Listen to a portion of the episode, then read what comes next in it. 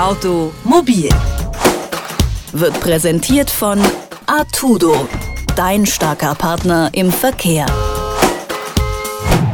44 Tonnen schwer und maximal 25,25 Meter lang. Die Rede ist von den sogenannten Gigalinern, also extra lange Lkw. Bislang sieht man die eher selten auf den Straßen, denn sie dürfen tatsächlich nur auf sehr wenigen Straßenabschnitten fahren. Trotzdem hat man jetzt fünf Jahre lang die Möglichkeiten und Auswirkungen solcher XXL-Laster untersucht. Das Bundesverkehrsministerium gibt sich mit den Ergebnissen zufrieden und glaubt, dass die Laster bald flächendeckend eingeführt werden können. Der Verkehrsclub Deutschland, kurz VCD, der sieht die Gigaliner dagegen kritisch. Wo die Probleme liegen und welche Alternativen es gibt, das erklärt mir Anja Smetanin vom VCD. Schönen guten Tag. Guten Tag. Ja, die bisherigen Tests zeigen ja, dass die CO2-Werte durch den Einsatz von Gigalinern gesenkt werden konnten. Also zwei Gigaliner können drei normale Lastwagen ersetzen, heißt es. Das klingt jetzt erstmal total toll. Was hat der VCD denn eigentlich gegen diese Gigaliner? Also auch wenn der einzelne Gigaliner jetzt besser in der Umweltbilanz ist, der Güterverkehr insgesamt boomt, es fahren immer mehr Lkw über die Straßen und der Güterverkehr insgesamt belastet die Umwelt also stark. Und wenn wir jetzt noch die Gigaliner auf die Straße bringen, dann besteht die Gefahr, dass der Lkw-Verkehr noch mehr zunimmt und dann werden diese einzelnen CO2-Einsparungen einfach sofort wieder aufgefressen. Eines der größten Probleme ist ja aber auch, dass die deutschen Straßen gar nicht für diese Gigaliner ausgelegt sind. Also müssen wir dann auch quasi für diese neuen Riesenlaster Deutschland komplett umbauen?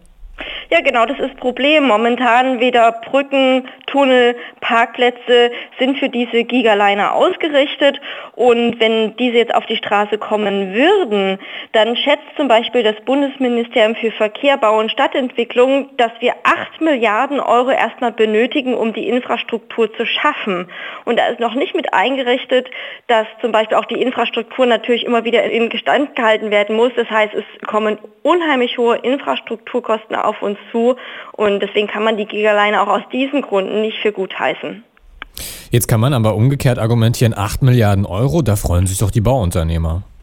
Es freuen sich die Bauunternehmer, aber weniger unsere Umwelt und weniger unsere Menschen, also wir selber. Denn für uns sind die Gigaliner nicht nur, dass sie auf die Umwelt wirken und wir dann schlechte Luft einatmen, gefährlich, sondern sie sind auch wirklich auf der Straße gefährlich, denn sie sind unheimlich lang.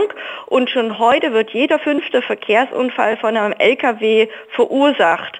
Kommen jetzt noch die Gigaliner hinzu, die sehr lange brauchen für einen Überholvorgang, dann können Sie sich ausrechnen, dass auch hier die Verkehrssicherheit weiter sinkt. Also theoretisch gesehen müsste man dann auch, um es sicherer zu gestalten, für die Gigaliner die Straßenverkehrsordnung nochmal umbauen? Das wird weniger passieren. Sie müssen eher schauen, wie bauen Sie die Infrastruktur so aus, dass die Kreuzungen, Bahnübergänge, ähm, Autobahnen sicher für alle Verkehrsteilnehmer werden.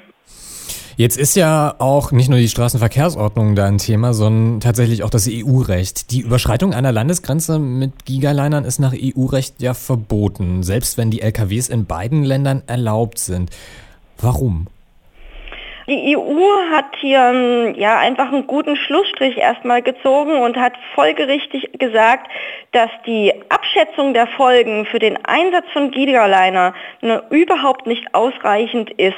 Und das ist nämlich auch das Problem, was wir in Deutschland haben. Wir sprechen immer von einem großen Feldversuch mit Gigalinern und jetzt stellt das BMVI fest, alle Risiken, die benannt werden bei der Verkehrssicherheit und bei der Umweltbilanz, würden beantwortbar sein und es besteht keine Gefahr.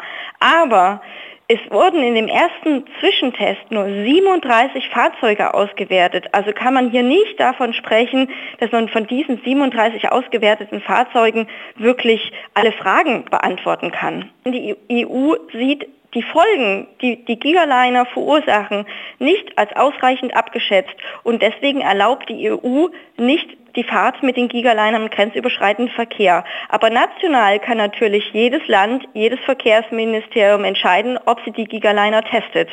Und so haben wir die Situation, dass in den einzelnen Ländern Gigaliner unterwegs ist, aber die EU unterbindet den europäischen Güterverkehr mit Gigalinern. Macht es dann überhaupt Sinn, die Dinge einzuführen? Naja, sagen wir so, daraufhin drängt ja Herr Dobrindt, dass wir die Gigaliner ähm, generell zulassen, dass sie dann regelmäßig in Deutschland fahren, dass andere Länder mitziehen und dass dann irgendwann der Dammbruch kommt und die EU es eben dann generell zulässt, weil sie natürlich auch irgendwann in der Zwangslage ist, dass sie gesagt hat, sie testen, wir müssen die Folge, Folgen abschätzen und auch hier einen Bericht vorliegen muss. Stellt sich natürlich die Frage, Sie sagen, der Güterverkehr nimmt immer weiter zu. Welche Alternativen haben wir denn zu den Gigalinern? Hm. Ja, wir haben die Alternative wieder mehr Verkehr über die Schiene zu bringen. Und hier muss auch die Bundesregierung jetzt endlich mal das äh, sich zur Schiene bekennen und sagen, wir unterstützen die Schiene, weil der Transport über die Schiene ist umweltverträglicher. Und dafür muss natürlich auch in das Schienennetz investiert werden, um die momentan bestehenden Engpässe einfach zu beseitigen und wieder das Schienennetz durchlässiger zu machen, weniger störanfällig, dass auch dann wieder da mehr Güterverkehr stattfinden kann. Das ist der eine Punkt. Und der zweite Punkt ist, dass wir uns auch mit der Vermeidung von unnötigen Transporten beschäftigen müssen. Wir können nicht sagen, wir finden immer wieder weitere technische Lösungen, damit wir mehr Güterverkehr absolvieren können.